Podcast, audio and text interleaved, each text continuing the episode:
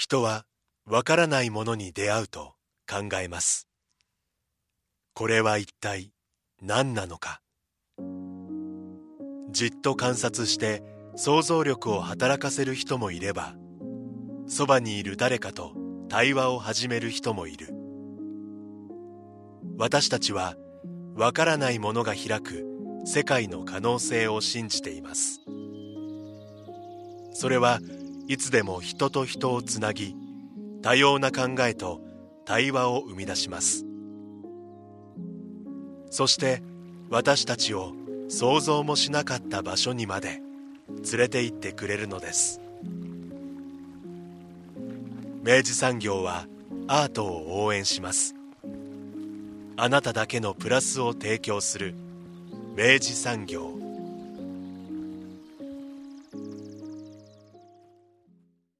明治産業プレゼンツアワーカルチャーアワービュー今週は福岡県を拠点に活動する演劇的パフォーマンスユニットプイエイと最新公演オンタローズを特集していきます。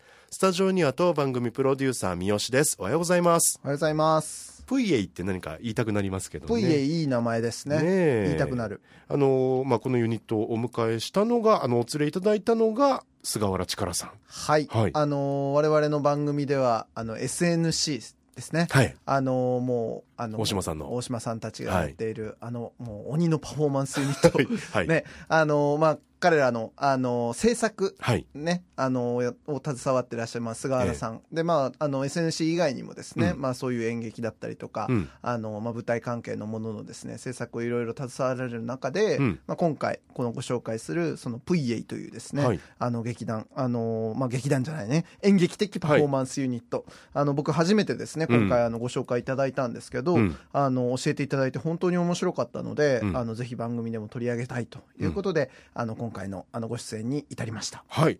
というわけで今回はプーエイからまあ、プーエイのお二人って言ってもいいかな、はい。あと菅原力さんにはい。お越しいただいてお話を伺っております。インタビューの模様をお聞きください。さあ三好さん、はい、えー今回はお三方、うん。えー物質のような狭いスタジオにお越しいただきました。あはい。りがとうございます、えーまずはプイエイから、じゃあお名前ははい、えー、高野恵子です。はい。ケチャと呼んでください。はいはい、そして後藤真澄と言います。えっとマッシーといつも呼ばれております。はい。はい。お二人をお迎えしまして、はい。で今回ご紹介する、えープログラムの、えーはい。制作で携わっていらっしゃいます、はい。い、つものはい、ね菅原力さんです。よろしくお願いします。もこんにちは。はい、よろしくお願いします。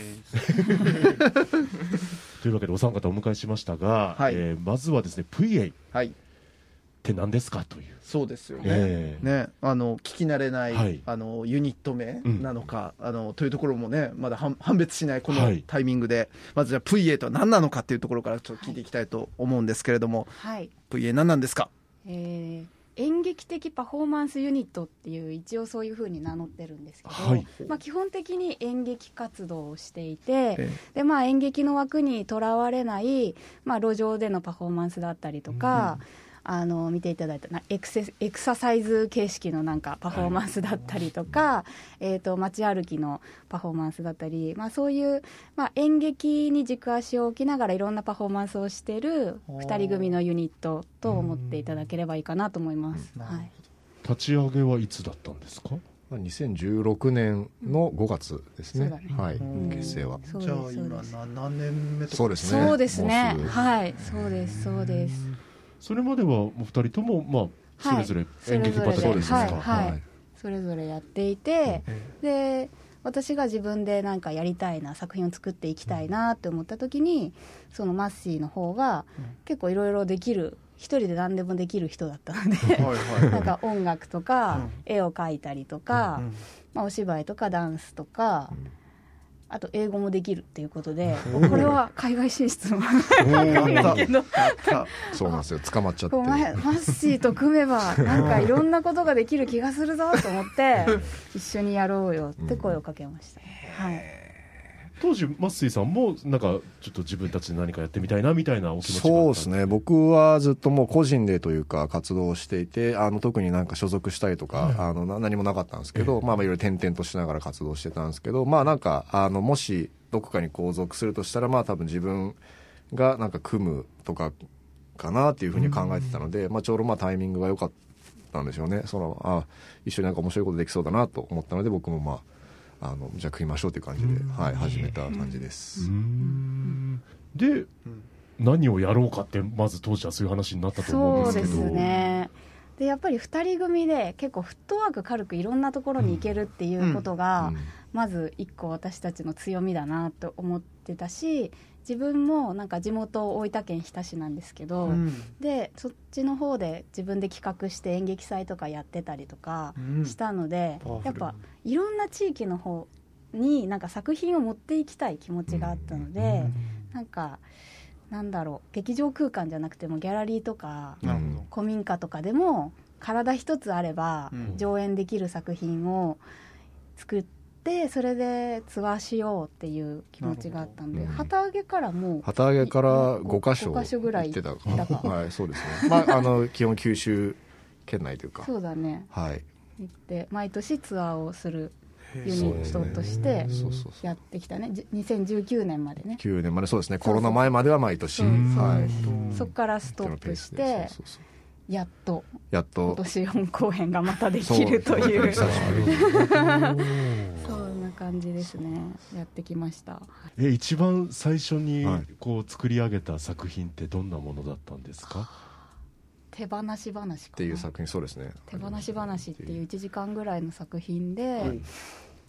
今でいうちょっと発達が遅れた女の子がいて、はい。その女の子とえっと僕はおじおじいさん僕おじいさんはいが出会う話で女の子がちょっぴり人と関わることを、まあ、知るなんか持ってるぬいぐるみとしか話さなかったけど、はいはい。そのおじいさんと関わることで、うん。なんかちょっとあのぬいぐるみがなくても一人であの過ごせるようになるっていう、うんそんなお話だった気そうねおじいちゃんとその女の子の交流によってまあ女の子もだし、まあ、おじいちゃんもちょっと心開くようになるみたいそなう今までちょっとこう手放せなかったものを手放すお話というか、ちょっとヒューマニズム、はいそうです。いい良さそうな。ちょっそうなと感動させられそうですちょっとそうです、そうね女の子はまあその家庭の環境とかはいもあって、まあ、親のその関係とかそういうこと、まあ、影響を受けてやっぱちょっとそういう状態になっちゃったみたいな話で、そうそうそう。そうイマジナリーフレンドがいたよね。そうそう。いたいたホナプップっていうイマジップホナプップっていうなんかイマジナリーフレンドがいて、えマッシーがお尻に僕がなんかあのタイツ履いててでその上から普通にズボン、まあ、おじいちゃんの履いてるズボンだったんですけど、ええ。そのホナプップが現れる時だけ僕ズボン下げて、うん。ケツにそのなんか顔があるんですよ。なるほどなるほど。なるほど。おじいちゃん役兼コナプ役であると。二人でやってるからねそう二人だけだから一人何役も。お尻こう動かして。そうそう喋るみたいな「とか言って。そうそうそうそう「ホナプップダメだよ」とか言って私が。ケツケツで演技して。シュールだったね。あそうね。今考えたらちょっとねすごいことしてたすねごいデビュー戦から、そうですね。まあでもなんかその演劇的っていうふうにしてるのはなんか、うん。まあ、演劇ってまああのよくあるのはやっぱり台本があって、まあ、はい。それを、まあ、セリフを発して、えー動くっていううん。形が多いと思うんですけど、なんかそこだけにとらわれないというか割と、あの他の要素動きだったりとか身体的なこととか、まあ、音とかあとまあビジュアルというかいろいろ他の要素もセリフとか言葉と同じくらいこう扱ってあの作品をまあ作りたいという思いが、なるほど、はい、2人にあったので、うん。まあ、そういう形に、まあ、ちょっと普通じゃないその、ね、お尻うんでやるみたいなこととかも、まあ、そこから来てるあのパフォーマンスではありますね。ご本人たちにこの質問をするのはなかなか難しいかもしれないですけどご自身たちの作品はこういう作品やってますみたいなことを言う時ってなんかどういう特徴を持ってこうご紹介されたりされます、あープロフィールに書いてるのは、え大人の絵本のような作品で、あのー人の生きていくやるせなさを描いてるっていうふうおにうプロフィールにには書いてるんですけえど、はい、つまりマッシーが言ったようにその言葉言語の情報よりも、うん。それ以外の情報で結構状況とか心の動きを表現することが多いので、その文字とそれ以外のそのうん絵本っていう、あの形がに例えて説明してますね。でもなんかもちろん子供が見ても伝わるけど案外大人に刺さったりとかうん。するんで、大人の絵本みたいなうん。ことでやるせなさを描いてますと、まあ、一応言ってますね。これやるせなさなんですねこれね。うん、なんか、うん。やるせなさなんだろうね。でもなんかあの見た後にうん。あのこうちょっとなんていうんですか見た後にあちょっと明日からちょっと頑張ろうかなみたいに、うん。あのなってもらえるような作品を作りたいと思っていて、はい。まあ、ってなるとやっぱりみんな、まあ、ひあの皆さんこう生活している中でとか、まあ、社会の中で抱えているこう問題だったりとか悩みとか、そういうものを結構描くことが多いので、うん。まあ、そうなると結構必然的にその辛いこととか、まあ、やるせなさみたいなことを描くことが自然と多くなったっていう感じですかね。なるほどな。はい。なるほどな。うん。こうやるせなさを一回見せ見せるんだけど、まあ、その先のこう要は希望みたいなものにこううん。接続していくような。必ず希望は最後に、なるほど。一筋の希望おはーのうん置いておこうと意識はしてますね、うん。はい。うん。お二人もやっぱりやるせなさもしくは生きづらさみたいなものをこうなんか感じることがやっぱり終わりいっぱいあります、はい私は。そうそうね。俺俺はどっちかというと楽楽観。のほほんと生きてるのほほんとは生きてまあまあでもそういう人人たちがいることはしっかり僕もあの理解しているつもりというか、ん。まあまあでも生きあのなんか生きづらいって感じることもやっぱありますし、なんか社会に対する憤りみたいなこととかうん。もやっぱありますし、まあそういうのをあのあんまりこうやっぱり説教臭くならないというか、ならないように作品になんか落とし込むっていうことをやってるかな、うん。はい。うんなるほどな。ですね。あの「Today」という作品を、はい。あの事前にちょっと資料とかいただいてて、うん。はい。いろいろあの見させていただいたんですけどなんかフィールドワークみたいなことも、あそうですね。はい。長期間やってらっしゃったりとかって、はい。あれもすごいなと思ったんですけど、そうですね、あれはあの豊岡演劇祭っていう兵庫県の豊岡市で行われているフェスティバルに参加して上演したんですけど、そこがなんかいろんなその豊岡市のいろんなエリアで演劇を上演するフェスティバルなので、その私たち的にはできればその地域の特色を生かした作品をしたいなと思って、もうかなり滞在したね。そうね。通算3回滞在そうね。ぐらいしたかもねあのもともと福岡で一回やってた作品で、実は「Today」っていうのはあの福岡の春吉っていうエリアが、はいはい。はいあるんですけど、うん。そこであの春吉の、えー街中であのやった作品ではあったので、まあ、福岡って、まあ、自分たちが一応住んでる場所ではあるので、うん。まあ、その福岡の中でも、まあ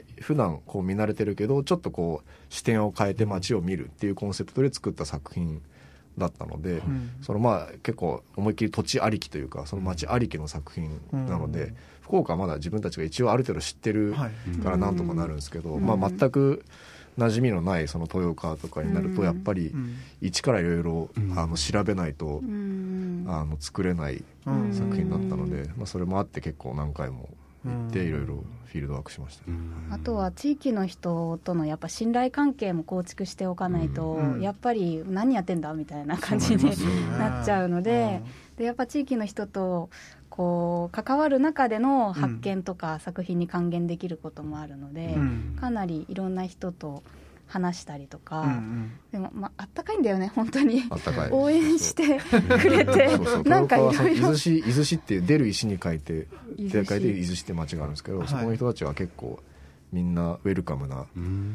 人たちで、うん。本当にみんなで応援してくれてね、そうそうそう。うん。助けられてできたまあ作品ですね。はい。これはもうだから地元の人たちのその具体的なあのご本人のエピソードとかもなんか織り込みながら作ったような感じなんですか？あれは、と、うん。ほんあありますね。その、豊岡市が、うん。あの地域おこし協力隊っていはい。う制度で、うん。その県外からいらっしゃってる方が結構多くて、うん。その地域おこし協力隊全国に多分制度はあると思うんですけど、はい。その中でもなんかたくさん多いんだよね。のそうね。あんまりまあ他の土地がどれくらいいるかは知らないんですけど結構そこは、はいお、あちこちから来てる方がまあ多い。っうんていう、でまあ豊岡がねカバンの産地だったりとかまああと結構自然が豊かだったりもするので、まあ、そういったことに関連するお仕事だったりっていうのを結構その地域おこし協力隊で来られる方がいろいろやってて。そうで実際そのマッシーが地域おこし協力隊で来たっていう設定にしたりとか、ね。なんかうん。そのままそういう設定にしたり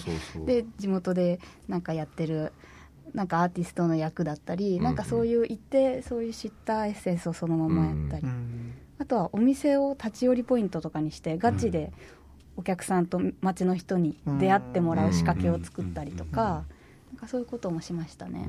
うん。そうお客さんがもうご自身が登場人物になるみたいなそうです。内容ですよね。そうです。そうです。旅人として伊豆市の町に来たっていう設定で、まあなんでしょう「とがき」っていうん。演劇の脚本の中の指示する文章があるんですけども、それに従ってお客さんは旅人として街を歩いてもらうっていう仕掛けになっていて一応それに従って、えー、と街を歩くと一応ストーリーになっていて、うんでお客さん自身が見つけた景色とか出来事を最後ゴール地点に持ち寄ってみんなでそれをうん。分かち合う時間を作るっていう全体の構成になってますね、うん。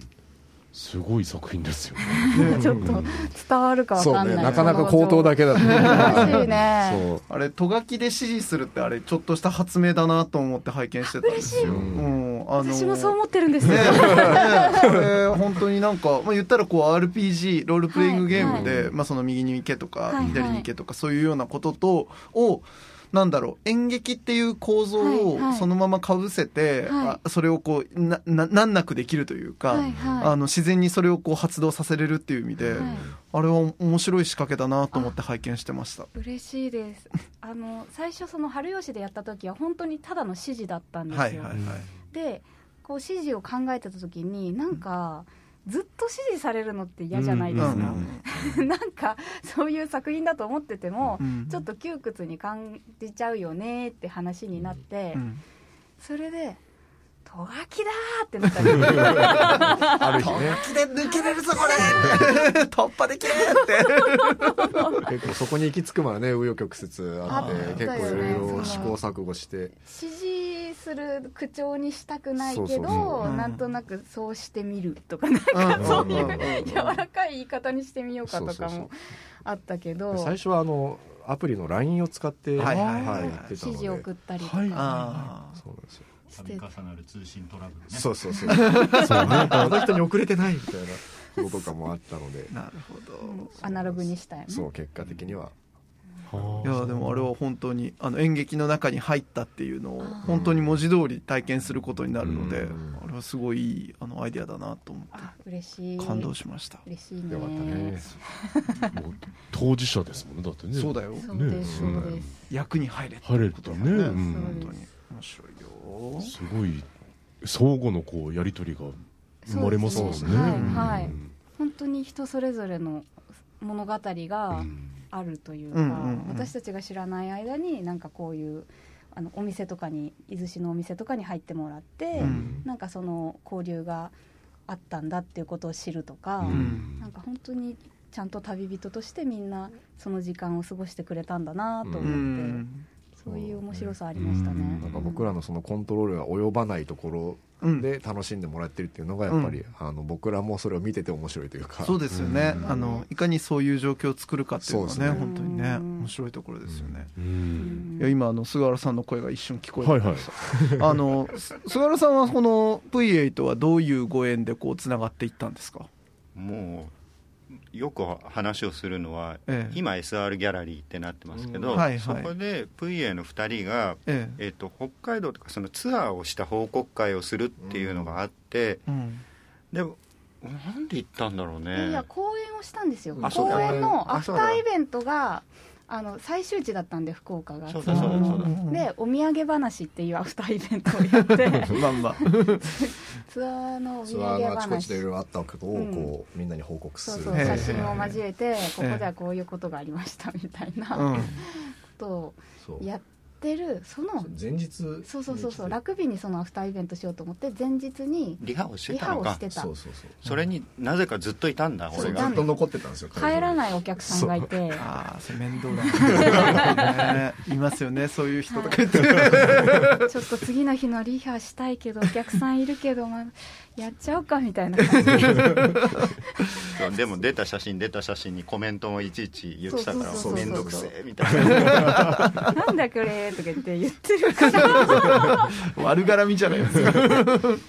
えー、それが、えっと、2000あの立ち上がって割とすぐなんですか？それは、うん10いや9じゃない？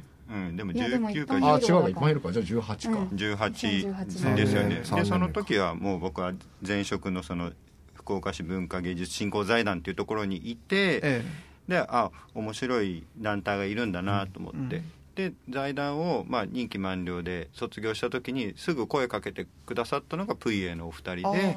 でね。言ってたその「Today」っていう作品をうん。豊岡演劇祭に出したいんだけどで助成金も取りたいんだけど、あの制作してくれませんかみたいな話があって。うん。で僕としてはもうやっぱご縁なのでうん。すぐ声かけてくださったのと、まあ、2人の作品も見たことあったのでうん。いいよっていう形で入った後にまあ「Today」でねいろいろあったんですね。そうですね。あのコロナもちょうどあって、うん。はい。でコロナのその補助金関係で実はものすごく VA は苦労をしてそれを漫画にまとめてあるのを後でですね。あのおはい。渡ししますけど、あるんです。っていうのもあってで一回中止になってしまったんですよ。そのコロナの関係で。うん。でもうこれこのままじゃもう引き下がれないということで、まあ、2年目一緒にやって、うん。で去年のちょうど9月10月にそのはい。公演がうん。成立して、はい。でその後この旧北九州公演の話はその後してもらったのかななんか。うん。えいやいやでももっと早く。7月が激突だから、あそっかもうしてたのか。うん。そうですね。してましたもん、はい。結構。うん、で じゃああの制作のお話してくださいみたいな話があったからじゃあもうここまで来たなら満席にしようぜみたいな感じでへうん。やってやるぜえなるほど。苦楽を共にし苦た。そうですね。頼りになるおじさんと。ギリ今頼りになってる。うなだれたようなだれた。本当もう何回怒られたことそうですかちゃんとしてくださいよって。そうですか、まあ、そういうご縁の中でね最初作品が。どどこにこう惹かれたんですか、いやでもやっぱり作品がさっき言ってた通り本当言葉としてはものすごく入ってくる言葉なんですけど入ってきた言葉が例えば一人芝居で女性の人が子育てに苦労してるっていう話を見てるんだけど、うん見てる時に自分が子育てしてた頃をなぜか思い出しちゃうとか、うんなんかさっき言ってたやるせなさとか辛さっていうのがやっている演劇の作品とは別なものが脳内にこう出てくるっていう感じです。で御太郎もその激突で優勝した御太郎もそういう感じだったんですよね。うん。だからものすごく周りのお客さんの反応がよくって、うん。それは多分みんな思い当たる節がこの作品に限定されずいろんなものを思い出しながら見てたんじゃないのかなっていう、うん。まあ、そそれがすごい不思議と VA の2人の作品にはあるのとまあ単純にこの2人が面白いっていうのはありますね、うん。うん特にケッチャさんはね顔芸がね最高なんです。ラジオで言いますよね まあそれはねもうあ,、まあまあまあ。あのケッチャさんに会って知ってからそれはまあ楽しんでいただく。本当ですね。さあいかいかいかなるね顔芸を見せてもらえるんだなっていうことでね。嫌ですよね。見たくはなるんじゃない聞いてる人いやでもね瞬発力がさっきのとがきじゃないですけど、思いつくまでの瞬発力みたいなものがうん。もものすごいあの面白いし、うん。それを待つ価値があるっていう感じですね、ギリまで。待つ、まあどこかのダンス団体と一緒ですね。なるほど。大体ね。大体そういうもんですよね。二人とも日田出身そうそうそうそう。大島さんと出身が一緒です。そうなんかですね。そうです。これはもう菅原さん菅原さんも本当なんかそういうその人あの そのエリアと何かご縁があるんでしょうな。次は「進撃の巨人」だな。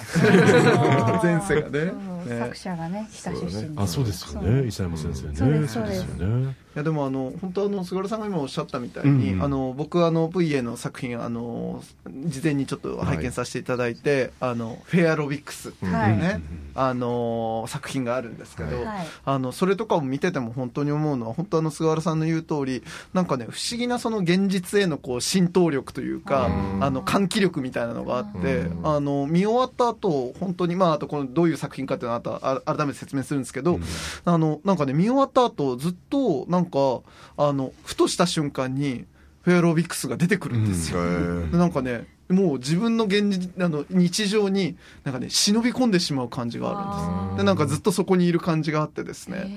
なんかねあので多分それはあのやっぱ演劇そのなんだろうなその脚本の中に多分なんだろうその織り込むエピソードの具合がうん。塩梅が多分すちょうどごい上手ちょうどいいんだろうなっていう、うん、なんだろうなとも思っていてなんかその辺はすごい感じるとこなんですけど、というようなその「フェアロビックス」っていう作品はどういう作品なのかちょっと改めてご説明いただいていいですか、はこえっ、とフェアに生きるためのエクササイズ、フェアロビクスですね。うフェア。フェアって言いましたけどフェアとエアロビクスをこう合体した、はいあのフェアロビクスをはい。2人の男女のはい。インストラクターはい。が一応そのなんていうの？おなんていうのかな？エクササイズを教えるというかうん先生がいて、はいじゃあみんなも一緒に「レッツフェアロビクス」とか言って、はい。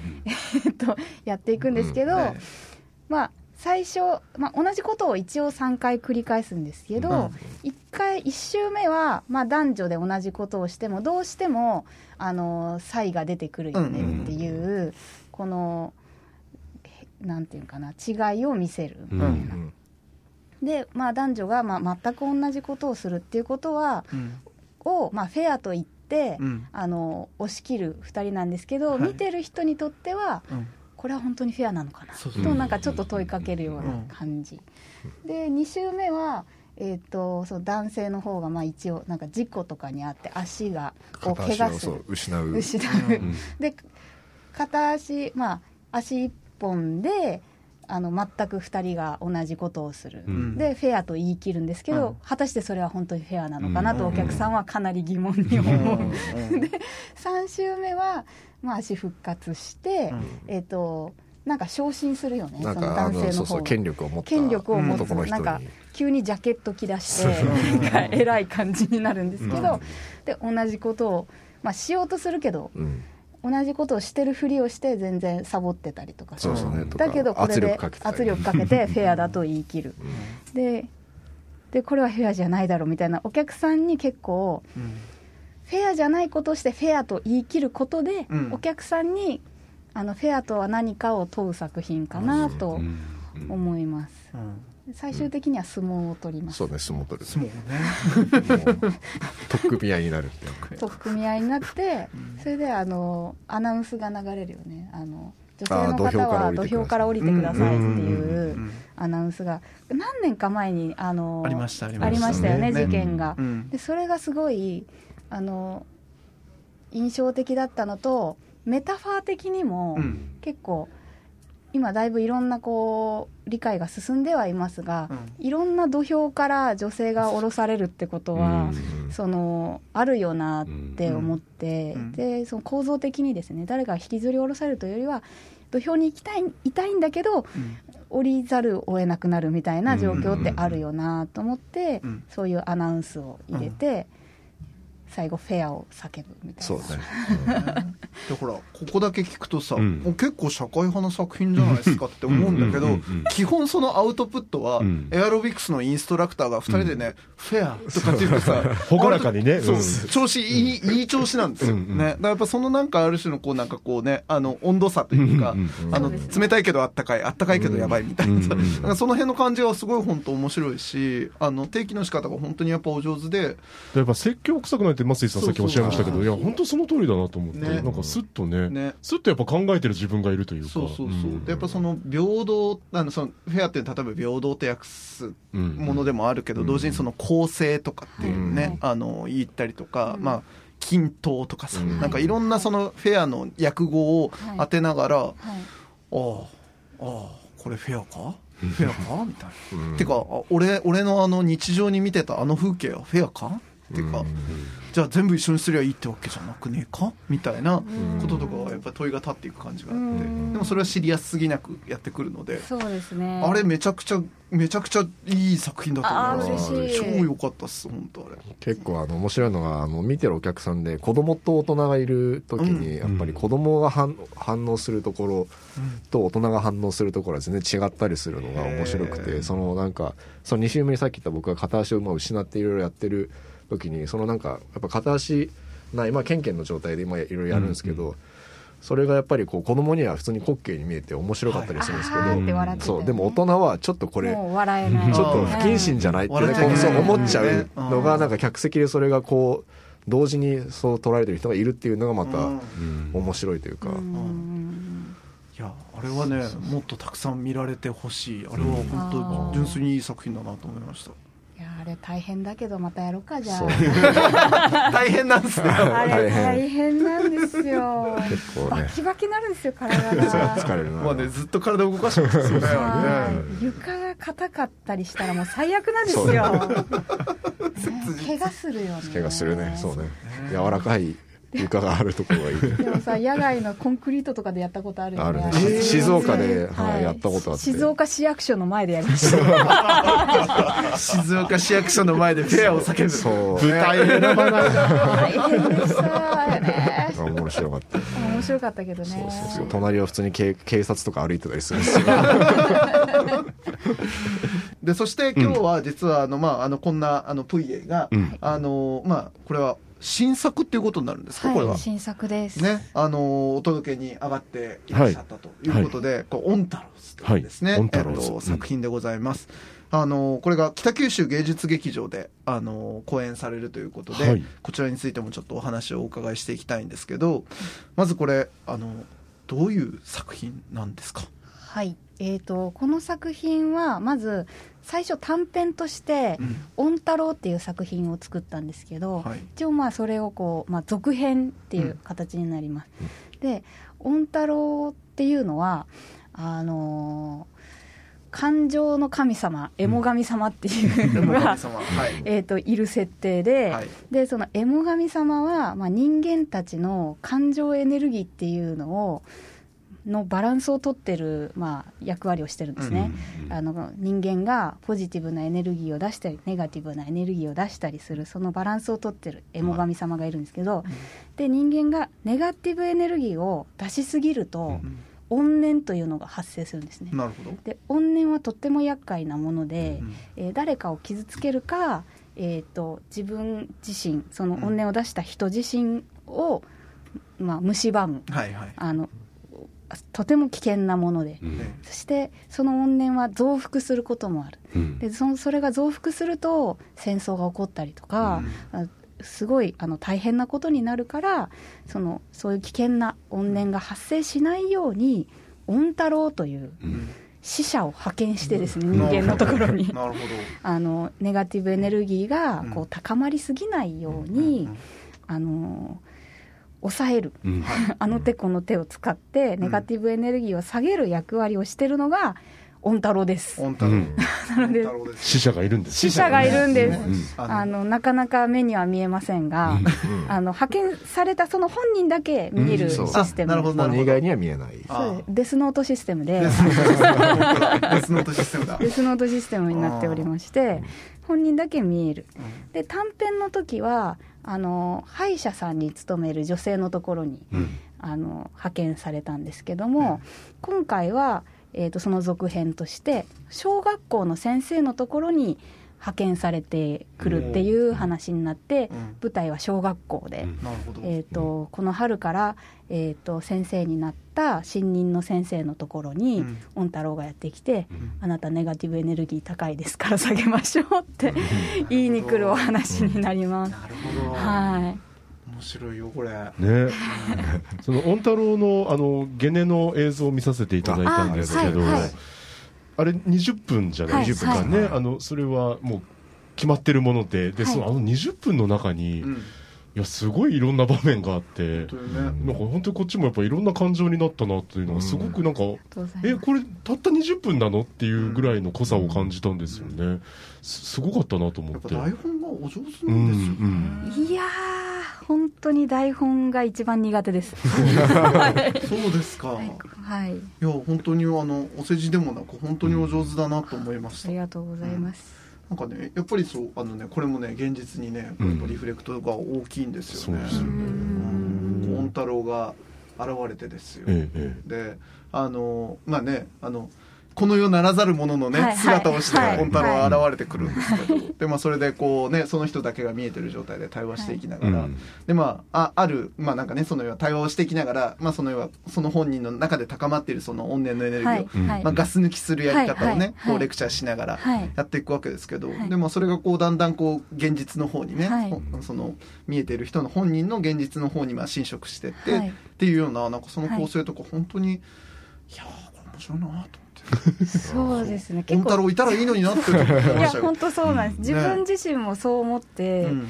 なんか自分も結構言いたいことを言えないことが結構多くて、うん。なんか嫌なことがあっても、うん。その瞬間に言い返せないから、うん。かえってずっとモヤモヤしたり、うん。あの時こう言えばよかったとか自分はなんて弱いやつなんだとかなんかね。うじうじもともと作品を作った起点がそのケチャがあの人に怒れないっあていう。そうなんです。あれですか？怒りが遅れてくるタイプの人そうでです。すそうなんですパッと怒れる人って本当にうん。かますよね。かっこいいなとあれ才か思うんで、能ですすよね。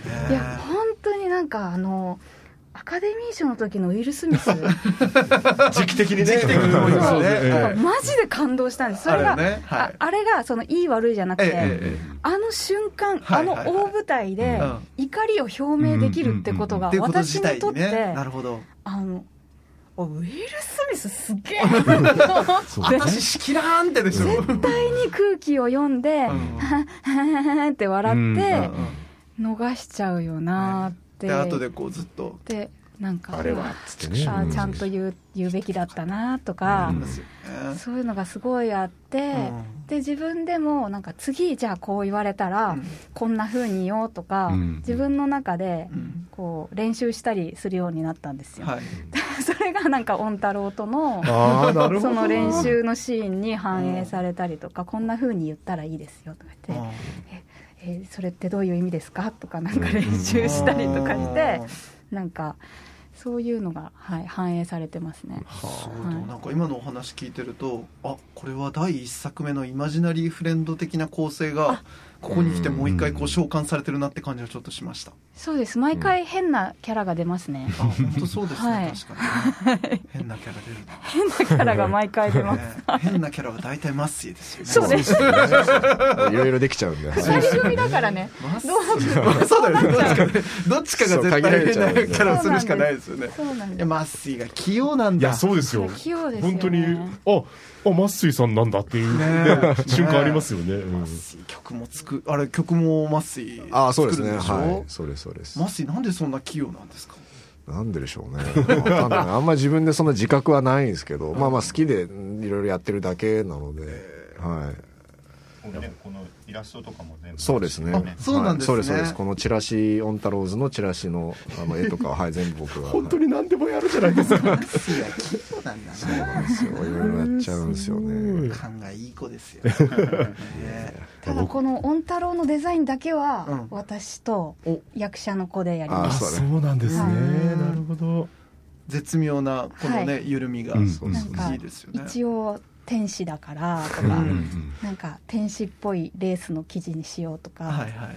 でも怨念は危険物だから一応これは防護服の。そうそう。なるほど。なるほど。なるほど。でなるほど。なんかあのそうプレデターみたいな感じで。中中は別みたいな。そうそうそうゴーグルみたいなのをしてることにしようとか、うんでも天使感なくなるから天使の髪の毛はつけようとかなんかそういうキャラデザをしてます。なるほどな。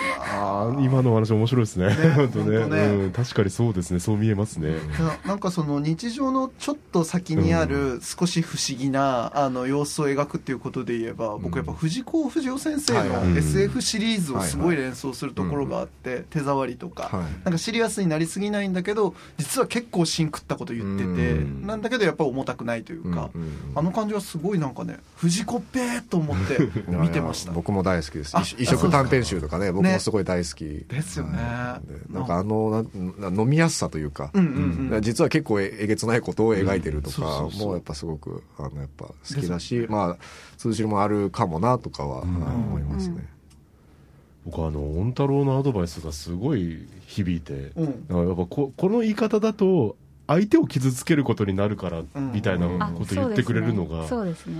確かにっていう。やっぱ怒りにね任せて、ね、結局どっちもささくれ立っちゃうことなんてあるじゃないですか、やっぱ天使だなって思いました。佐藤さんも考えたらそうね。あんまりそのリアルタイムで怒んない。怒んない。いや僕もね溜め込むんですよ。であ後で結構ねそうそう。あのすっげえあ怒ってたんだねっていう感じそうそうそう。あるもんねそれはだからネガティブエネルギー溜め込んでるそうですよね。怨念になっちゃいますよね。もうすぐ御太郎来てくれる。気をつけないと。そうそうそう。はいでこれがまた今度はその長編になってるってことですよね。そうですそうです、なそして複数形になっておりますので。図ですあもんね。本当だ。そう。です。えでもえどうすんの？まず一人しかない。何でもできるって分裂もできるの。ちょっとキャストがなんと6人になっておりますので。おめでとうございます。すごい劇団だ劇団だいっぱいいるんです人が。そうなんです。ちょっといい俳優さんに集まっていただいて、そうですか。あの御太郎がまあ結構今小学校って、まあ、教育現場、い。ろんななんか社会問題がうん。ギュッと詰まってるというかうだと思います。で、まあ、教員不足だったり教員の精神的な病気だったり、うんまあ、最近見たニュースでは子どもたちも、うん。子どもたちの一番の死因は自殺だっていうニュース悲しいニュースを見たりとか、なんかしてるので、だけどやっぱり一番こう子供時代こう長く過ごす場所だったりとか小学校って結構人生人格形成に影響するような大事な場所なはずなんだけど、いろんな社会の歪みが押し寄せてる場所だよなとか思ったので、あのまあ、いろんな視点から御太郎が何人かいることで、うん。ここの立場の人はここで苦しいし、うん。この立場の人はこれで苦しいみたいなことが、お客さんが俯瞰してみれたらいいなと思ってます、はいこれ御太郎これシリーズ化できますねこれね。いやできちゃうんですよ。ね。いろんなシチュエーションでその怨念たまるそうなんですよ。たまってばっかりですから今の現実社会なんてな。こっちに来てくれあっちに来てくれ。もう派遣しまくらそうない大忙しなんですよ。本当にリアルに御太郎としてちょっとあの、ね来てくれないかってそんな来るんじゃないですか。そうなんですよ。プイエがいつの間にかねねえ。御太郎ズ株式会社派遣。します。叫んでいいかも。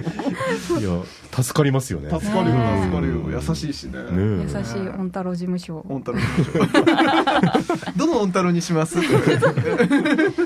そうなんですよ。複数形になったから、うん。御太郎に人格が必要だなと思ってて、はいはいはい。いろんな種類の御太郎を今考えてます。うん。性格があるんだ御太郎にって。そうかそうですよね。そうです。おー御太郎同士の何かがあったりとかね。そうなんです。ね。御太郎同士の会話もあるよなってこうなってくると考えてますね、う わ広がる。これ4月22と23にあるのに、はい。今あの3月のあの、はい。中旬ぐらいですけど、はいはい。はい。あの制作中であるということでで大いに明らかになるわけですね。そうですね。まだ台本はじゃあ今もう絶賛、はい、執筆中ですね。あさっての方を見ながら執筆どう中です？もう1か月ぐらいですけど。ねそうなんです、え。そういうもんなんですか？そういうもんですよね。VA はそうですね。結構 あのーまあ稽古しながら作り上げるっていうはい我々はスタイルなのでうん。結構ああれこれ試しながらうんやっぱりこう作り上げていく感じなのでまあまあこれからガッと。そうだね。まあ外から見てるともう本当にそういう感じなんですよ。うん。例えばもうケチャさんがもうキレキレのシーンを作ってきてみんなで読んで、いやこれどうかなとか他の俳優さんからここはこうじゃないのかとかそういうのを取り入れて不思議と次の日にはまた新しい台本が出来上がってるっていうのがケチャさんの創作スタイルでうん。でケチャさん脚本だけじゃなくて演出もするので、うん。え俳優がどう思ってるかみたいなものを聞き出してそれをちゃんと作品に落とし込むような作り方っていうのもこれはもう VA のすごい特徴かもしれないですね。うん。だから俳優さんの良さがすごく出てくるんですよ。素ではないんですけどうん。その人のいいところが出てくるっていうのも多分一つ見どころかなと思うしやっぱりみんななんていうんですかね。慣れ合いじゃないけどすごい仲は良くなる感じがしますね。自分たちの表現ができる場所っていう風になってるのが VA の創作現場の一つの大きな特徴かもしれないですね。だから僕も好き勝手にやらせていただいてたまに怒られる。やりすぎよ。やりすぎ。えーでもいいですね。やっぱその俳優さんの特性みたいなものをちゃんとこう引き受けて、うん。まあ、そこにこうちょっとまあオーダーメイドでチューニング合わせに行くみたいなのは絶対双方にとっていいことですものね。そうですね、私たちがお声かけする俳優さんのまあなんていうか条件じゃないですけど、やっぱりそのイエスマンでこう演出の言うことをこう聞く人よりも、うん。自分で考えて、うん。その一緒に作り上げていけるような、うん。まあ、俳優もクリエイターだと思ってるので、うん。はい。一緒にクリエーションできる仲間うんうん。としてあの信頼できる人をお声かけしてるので、うん。はい、だから一緒に作ってる感じだよね。ただただ出るだけというまあ、今そうそうそう。回あの4人うんあの僕ら2人以外に4人出演者いるんですけど、まあ、ただ出るというよりはなんか本当にみんななんていうんですかねもうなんかフィーチャリングみたいな感じというか、うん本当に一緒に作って本当にあのコミュニケーションを取って作り上げていくっていううん。作品に今回もなるだろうなとは、はい、思います。いやそれよりそれぞれのこう役者さんを通してお客さんにより伝わると思うんですよ、そういうやり方って、まあ、大変だとは思うんですけどね。そうだね。確かに、うん。俳優さんっていうそれぞれ違う人たちとのあのねの目線がどんどん入ってくるわけだから、そうですね。よりこうなんか接地面がこう増えていくというか。そうそうそうそう、ね。そうですね。なるほど。これは楽しみじうゃないですん。私もこれからねもう一大その組織としてオンタローズはなっていこうとですか。だからあれですよ。あのほらミニオンっているじゃないあいますね、あれが最初出てきた時は、はいまさかこんなシリーズ化するなんて思ってなかったでしょ。でもミニオンですよ気づいたらあちこちにミニオンズがいてね。やばいっすよ、ねもうマクドナルドというオンタローズがいつかね来るんじゃないですか。夢が広がりますね、コラボねうん、でも本当にミニオン的なさ個性の出し方今してるよね。そうね。髪の毛とか。そうねなんか。三本線そうそう。髪の毛とかね色とかね。そうそうそう。うん。えーいやこれ本当にね、うん。あの僕もちょっとね本当これ現場で見てみたいなって感じがするので、うんうんあのぜひちょっとチェックしたいですね、はい。ありがとうこれがございます。4月の22日土曜日23日日曜日の2日間で、はいえー、3ステージはいはいってことですね、はい。えー、22日土曜日が午後7時からそして23日日曜日が午前11時からの回と午後3時からの回、はい。えー各あそうか。あれですね。22日の回と23日の、えー千秋楽の回はアフタートークもあるとはい。はい。いうことですね、これアフタートークには、えなんとこの番組でもお世話になったあの北九州市漫画ミュージアムのはい。表さん、あら。